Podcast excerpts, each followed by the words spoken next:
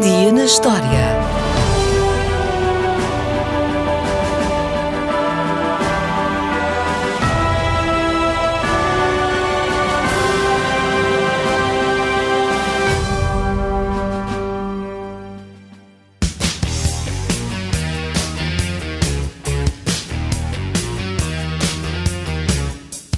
Talvez não saiba, mas o álbum Thriller não foi o único trabalho de Michael Jackson lançado em novembro de 1982. Algumas semanas antes de Thriller chegar às lojas, uma editora concorrente lançou um álbum com Michael Jackson a ler a história de E.T., o extraterrestre. A promoção do álbum contou com pósteres de Michael Jackson ao lado do ET irritou a CBS, que não queria dividir a atenção com ninguém.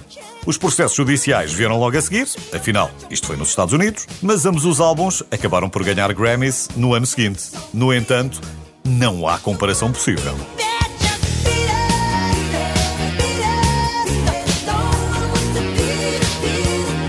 Thriller dispensa apresentações.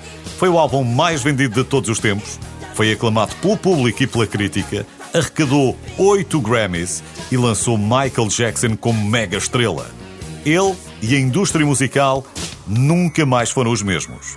Hoje não temos tempo para falar do álbum inteiro, mas vamos falar da faixa que dá nome ao álbum porque foi a 2 de novembro de 1983 que o vídeo de Thriller foi lançado. É bom recordar que Michael Jackson foi um dos primeiros a usar os videoclipes como ferramentas promocionais.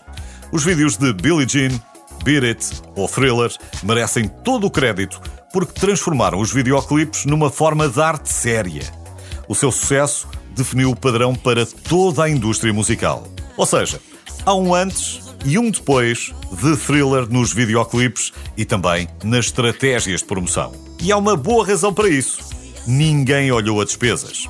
John Landis, o realizador de Um Lobisomem Americano em Londres, foi o escolhido, por razões óbvias, para ficar à frente do projeto e criou um filme de terror musical com quase 14 minutos. O vídeo foi o mais caro na altura. Custou meio milhão de dólares, uma quantia impensável para um vídeo musical nos anos 80. Só que a editora não queria pagar. E a MTV tinha uma política de nunca pagar por videoclipes. A solução engenhosa foi esta. Fizeram um making-of de 45 minutos de thrillers e conseguiram que a MTV e uma distribuidora pagassem 250 mil dólares cada uma pelos direitos de exibição do tal making-of e não do videoclipe. Ainda assim, poderíamos pensar como é que a MTV iria passar um videoclipe de 14 minutos?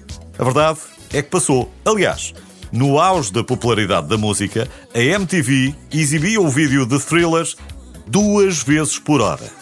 De entre as personagens que entraram no vídeo, vale a pena destacar Ola Ray, a atriz que fez namorada de Michael.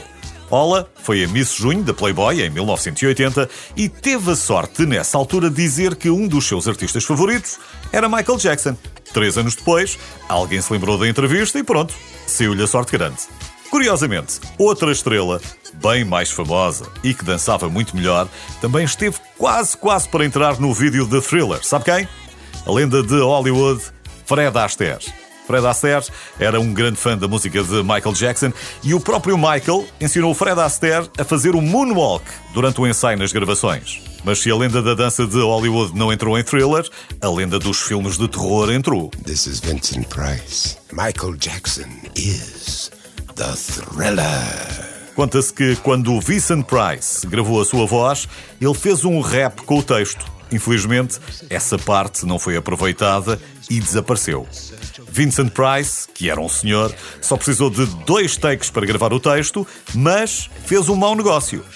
Deram-lhe a opção de ficar com uma porcentagem dos lucros do álbum ou de receber imediatamente 20 mil dólares. Ele escolheu o dinheiro. Assim que o álbum estourou, Price queixou-se do salário insignificante, mas já não foi a horas. Paciência. E para terminar, pense nisto. Pense que este mega sucesso esteve para se chamar originalmente Starlight.